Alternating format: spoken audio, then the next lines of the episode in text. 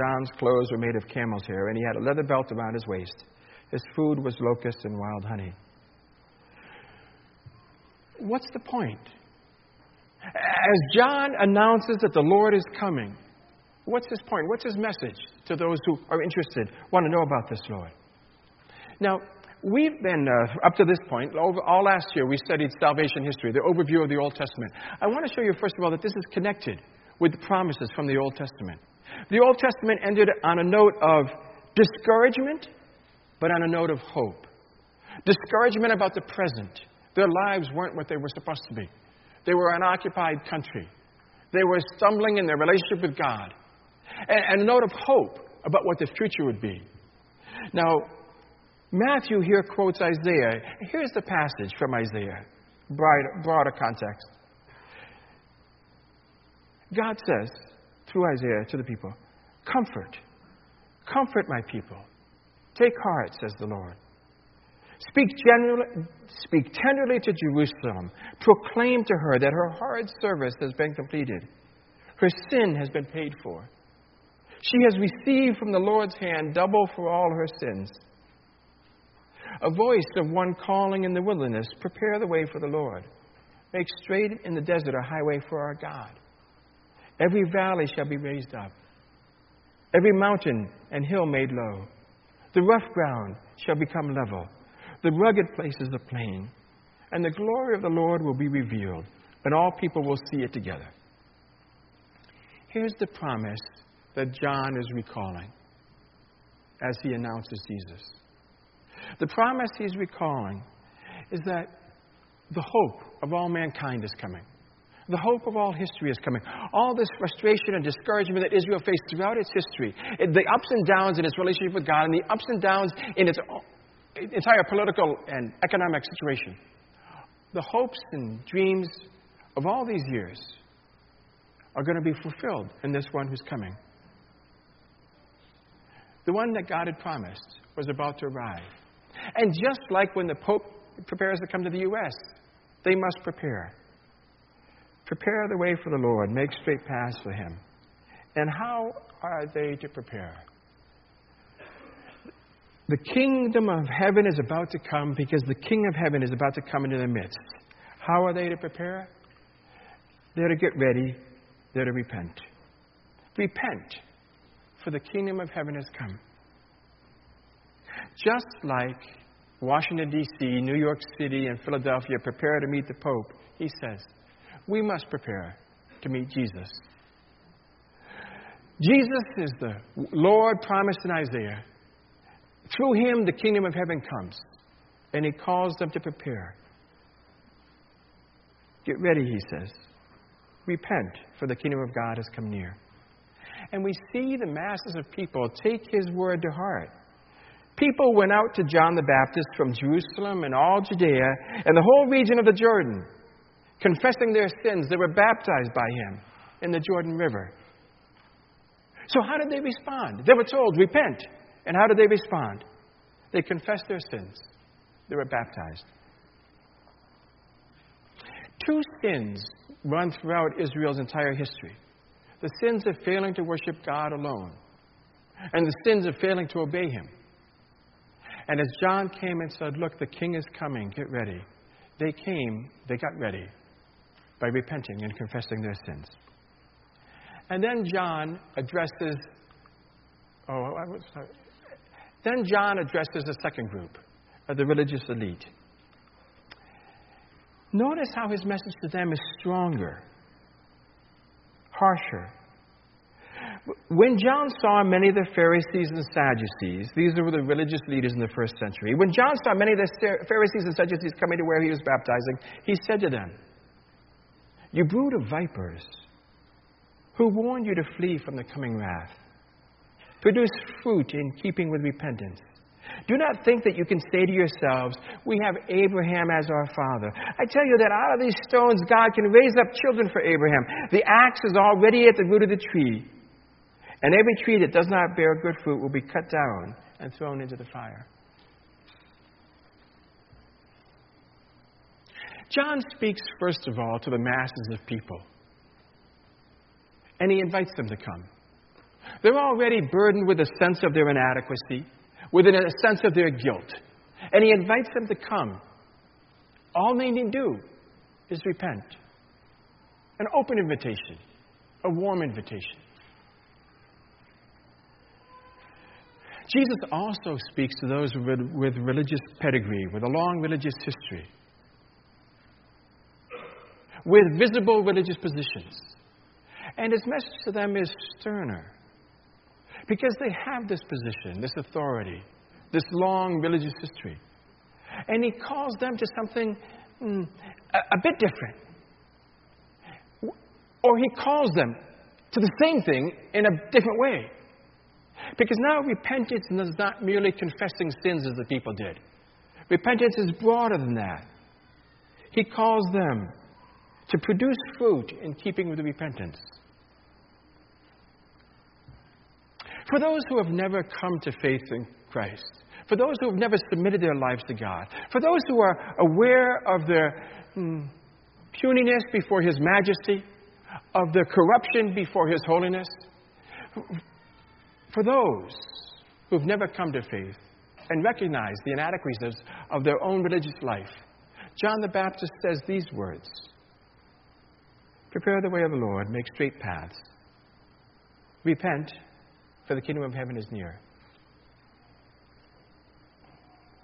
For those with a long formal religious history who've never actually personally submitted to Christ, John the Baptist comes with a different message. Flee the wrath to come. Produce fruit in keeping repentance. You see, he's making the distinction is this. Repentance is when we submit to God. When we confess our inadequacy before Him, when we throw ourselves on His mercy, that's repentance. And from repentance comes life change. We live differently now. And so He calls the Pharisees and the Sadducees, who put a lot of effort into following rules and regulations. Uh, uh, they put a lot of effort into being outwardly compliant. He calls to them and says, This is, this is not enough. You need to bring forth fruit in re- keeping with your repentance. You need to worship God and gossip, worship God alone. You need to serve Him and serve Him alone. It's not enough to be religious, it's not enough to be spiritual. We've got to live in submission and worship of Jesus. They said, We have Abraham as our father. We've been loyal Jews all our lives. It's not enough to be affiliated with formal religion, whether Christianity or Judaism. It says, Bring forth fruit in keeping your, with your repentance. Their repentance is to bring changed lives. And if it doesn't, then they face these two choices, these two options salvation for those who put their faith in Christ, and live for Him. Wrath for those who don't. And then finally, in the last passage, Jesus, uh, John the Baptist again announces Jesus. Verses 11 and 12. I baptized you with water for repentance. But now he explains something else about Jesus. Someone comes after me who's more powerful than I, John says. Now, in his day, John was famous, far more famous in his day than Jesus was at this point. John says, After me comes someone who's even more important than I am. He's more powerful than I am. His sandals, he's more holy than I am. I'm not even worthy to carry his sandals. He will baptize you with the Holy Spirit and fire. His winnowing fork is in his hand. He will clear his threshing floor, gathering his wheat into the barn and burning up the chaff with unquenchable fire. Notice again the point here. I baptize you with water for repentance. Again, the urge, the way to prepare for Jesus' coming is through repentance. It was the message he started with. It's how the initial group of people responded, the masses of people. It's what he demanded of the Pharisees and Sadducees, the religious elite. And now he comes back to that same point. I baptized you with water for repentance. But something else is happening. Something more hopeful. When we talk about sin and we talk about repentance, we can end up beating ourselves up with this. But, but John holds out a, a, a greater hope. John's message is stern, but he says, then is coming Jesus. I baptized you with water for repentance. After me comes someone more powerful than I. He will baptize you with the Holy Spirit. We need to spend a little bit of time thinking about this phrase. Now, I recognize that there's, you could divide this congregation into two groups. Some of you will have a long term background in Christianity, and some of you won't. Now, as Terry mentioned in his prayer, this is fall, autumn, you know, and yesterday we had a group of people come over our house that had been apple picking. So if you don't have much background in Christianity and you've never heard this phrase, baptized in the Spirit, feel free to go on a mental voyage in your brain here for five minutes. Think about a time you went apple picking and the sun was bright and the weather was crisp and the apples were fresh and you eat in the orchard, you go back home and there's the smell of apple cider. Take a little mind wander in your journey if you have never heard the phrase baptized in the Holy Spirit. Now, for those of you with background and have heard the phrase, let's talk a little bit. And the rest of you, I'll come back to you in a minute. Or, no, I'll come back to you in five minutes. There's been a lot of distraction about baptizing the Holy Spirit, this phrase, that really causes us to miss John's point. And it's an important point. Because what has happened so far? All John has said is, repent. And then the crowd comes and he says, repent, and the crowd repents. And then the religious leaders come and, and he says, repent, or else you're going to face judgment. And all he's ever done so far is hit them. You're sinners, repent. You're sinners, repent. You're sinners, repent. But that's not all that he talks about. And there's something very upbeat going on in this next phrase that we overlook because we get distracted by the meaning of the phrase or the use of the phrase today. Now, I want to make hmm, five points, hopefully a minute each, so I can go back to the other group in a minute. If you're familiar with this, first of all, the first point I want to make is look, we want to distinguish between experience, interpretation of the experience, and the language we use to describe our interpretation of that experience. All right. I'm not at all going to talk about experience today. Some people have had a perfectly legitimate experience of God that they call baptized in the Holy Spirit, baptism in the Holy Spirit. They've had a perfectly legitimate experience. That's fine. Okay. Good experience. Interpretation, then people overlay an interpretation on that experience, which is sometimes okay and sometimes dubious. Then language to describe that experience and that interpretation of that experience. The language is quite simply, quite clearly wrong. We shouldn't be using this phrase to describe that good experience and that possibly good interpretation. We should not use this language because we confuse ourselves. Secondly, to support that first point, you can look throughout the Bible. Our common phrase is baptism in the Holy Spirit. That language does not appear in Scripture. There is no noun baptism in the Holy, in the Holy Spirit, no noun phrase baptism in the Holy Spirit. It's only a verb phrase, baptized in the Holy Spirit. And here's why it makes a difference. It's not quibbling over little details, noun, verb. Here's why it makes a difference. There is no such thing as a baptism in the Holy Spirit. Uh, uh, the New Testament never tried to say that there was a, such a thing as a baptism in the Holy Spirit. For 200 years, we've been talking about baptism in the Holy Spirit, but there is no such thing. The New Testament never said there was. It never uses the phrase baptism in the Holy Spirit, Old Testament, New Testament. None of it ever uses the phrase baptism. We invented it. Right? You know, like a couple hundred years ago, maybe 250 years ago, people invented this phrase so that they could use it to describe their interpretation of their experience. And the experience, again, may be valid. No, no. The experience is often valid. The interpretation may be valid. The language is invalid. What was John really trying to say? What we've done is we've reified a metaphor. And I gave you the words so you, you know, reify a metaphor. Let me tell you what happens when you reify a metaphor. Let me give you a metaphor we know is not concrete. Right? You know in the Bible when it says the arm of the Lord is not shortened that it cannot save? How many people think God has arms? You know, God's spirit, right? No arms. We need arms. God creates, how did God create the world? He didn't use his arms and his hands. How did God create the world? He breathed. Just breath. Now, how many of us think God has lungs? Well, you know, this is all metaphor. Right? It's all metaphor. You don't start reifying it. You don't make it concrete. You, oh, oh, now what's the arm of the Lord? And where do, you know, how many arms does the Lord have? You know, one of the Hindu gods has dozens of arms. Right? How many arms has God? Well, you don't do that.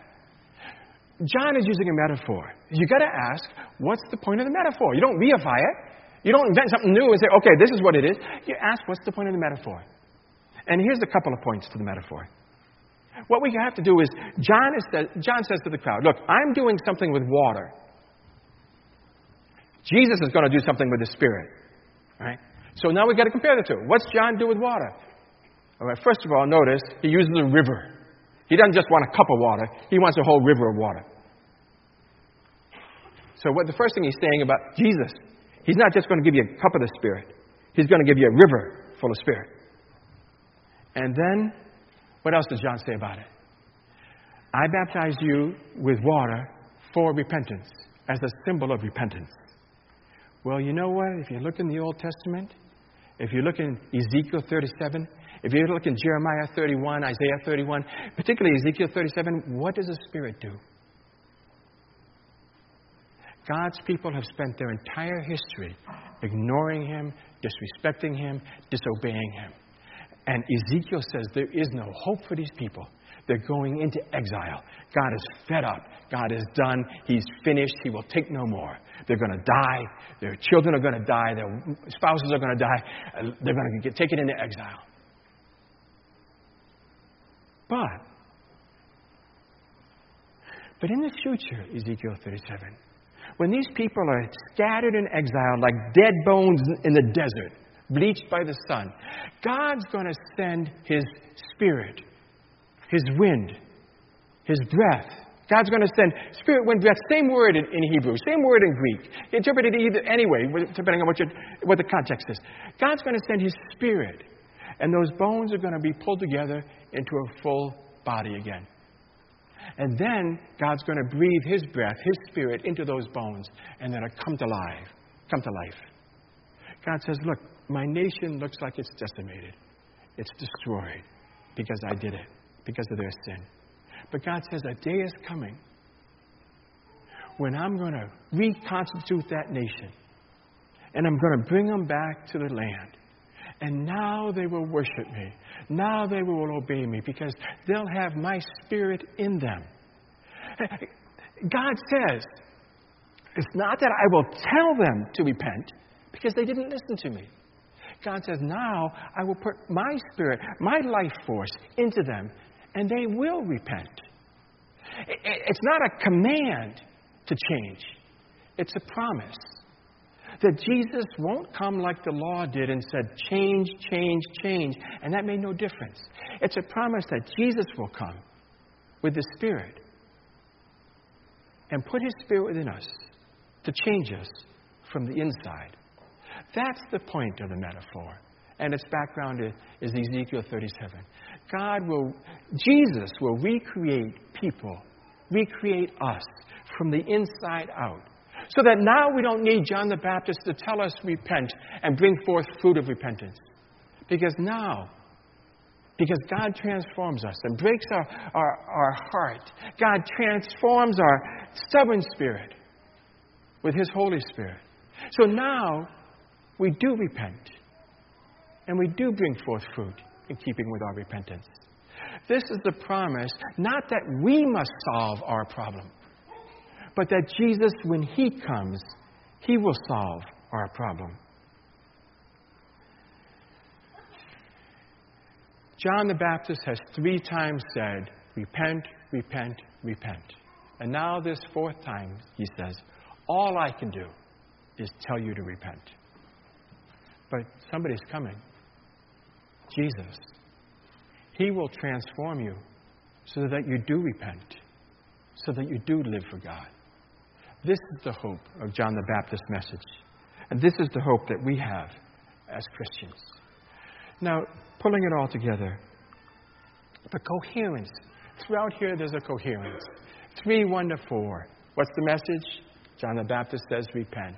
3 5 to 6, what do the masses do? They repent. 3 7 to 10, what must the religious lead to? They must repent. What do you think the point of this section is? Uh, the Spirit effects repentance. The whole point of all these four paragraphs, the point of this section is we must repent, is the point of the first three. But the point of the fourth is this we can now. As God touches our lives, we can now, for the first time, effectively repent. What Israel struggled and failed to do, we can do. Now, how does all that apply to us? How does it fit into our lives? First of all, it gives us a re-understanding, a new understanding of Israel's salvation history. Remember last week we talked about Hanukkah and Judas Maccabeus? And what Israel was looking for was a deliverer. They were looking for God to send them some powerful king, the Son of God, uh, uh, who would challenge the emperor, challenge the politics of the situation, as Judas Maccabeus had done, who would conquer the Romans, as Judas Maccabeus had conquered the Greeks, and bring them political independence. John the Baptist says, Our problem is not political. Our problem is not to be solved by a king. John the Baptist is saying, Our problem is spiritual. We need to repent. And the one who can liberate us is the one who can change us so that we can repent. John overturns the whole thrust of Jewish expectations based on salvation history. They don't need a new David, they don't need a new Moses. They need Jesus who can change them, not from the outside in their political structures, but from the inside in their heart for God. The second point John makes is that we now, for the first time, really have help with the solution. It's not just, the gospel is not just Jesus dying for our sins on the cross. The gospel is also Jesus giving us His Spirit so that we can now obey and worship God. And finally, there's implications for how we come to Jesus today. If you have never come to Jesus, this John the Baptist message is the same today as it was in his day. If you have never come to Jesus, his message is that God calls us to worship him as God. God calls us to serve him as Lord in our lives. And there is a time when Jesus will be coming again and hold us accountable for whether we worship or whether we serve. So John's message to newcomers is the same today as it was in his day. Turn from your self centered, self directed lives. Turn toward God, to a God directed life, God centered life. John's message is different for long termers, for those who have already given their lives to Christ. John's message to us is not one of exhortation and admonition. John's message to us is one of hope. Jesus doesn't come to make us feel guilty. Jesus comes to alleviate our feelings of guilt. Uh, Jesus doesn't come simply to forgive our sins. Jesus comes to transform us so that we turn from our sins. Not because we must, but because we can. This is the promise of the gospel that for the first time, we have the Spirit within us who empowers us to love and serve God alone. Let's pray together. Father, we do pray that John's promise and Jesus' role will be what characterize our lives. That we will put you first in our worship and put you first in our lives. Empower us by this Spirit who lives within. For Jesus' sake and for our own, we ask. In His name, amen.